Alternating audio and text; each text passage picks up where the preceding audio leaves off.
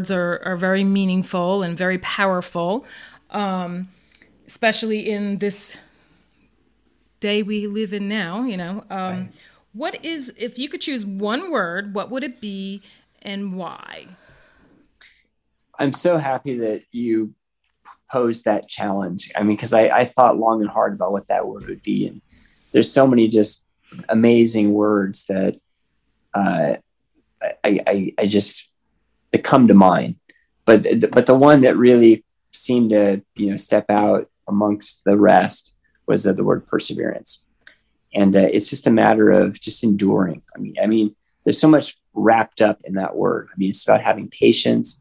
It's about not quitting. It's about, you know, if you fail, um, not throwing in the towel, but just like kind of learning what went wrong, ask the question, make the adjustment, and then move forward.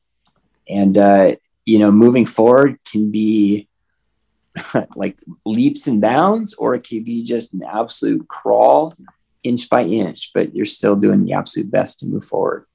And I would say that, you know, way back when, when I reflect on like just being in that dark place, that rock bottom spot, and then making the choice to change, um, it was anything. I mean, you're, you're, you're grabbing anything. I mean, just to be able to all of a sudden, like be in a chair going like, all right, today I'm going to go one foot.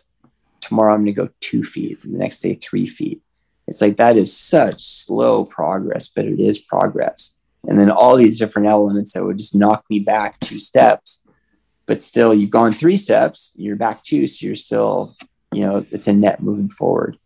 And that's the same type of mentality that we really injected into our business. Um, we want to make a difference with at one person at a time. Like you make the difference with one person's world, that person will share it with two.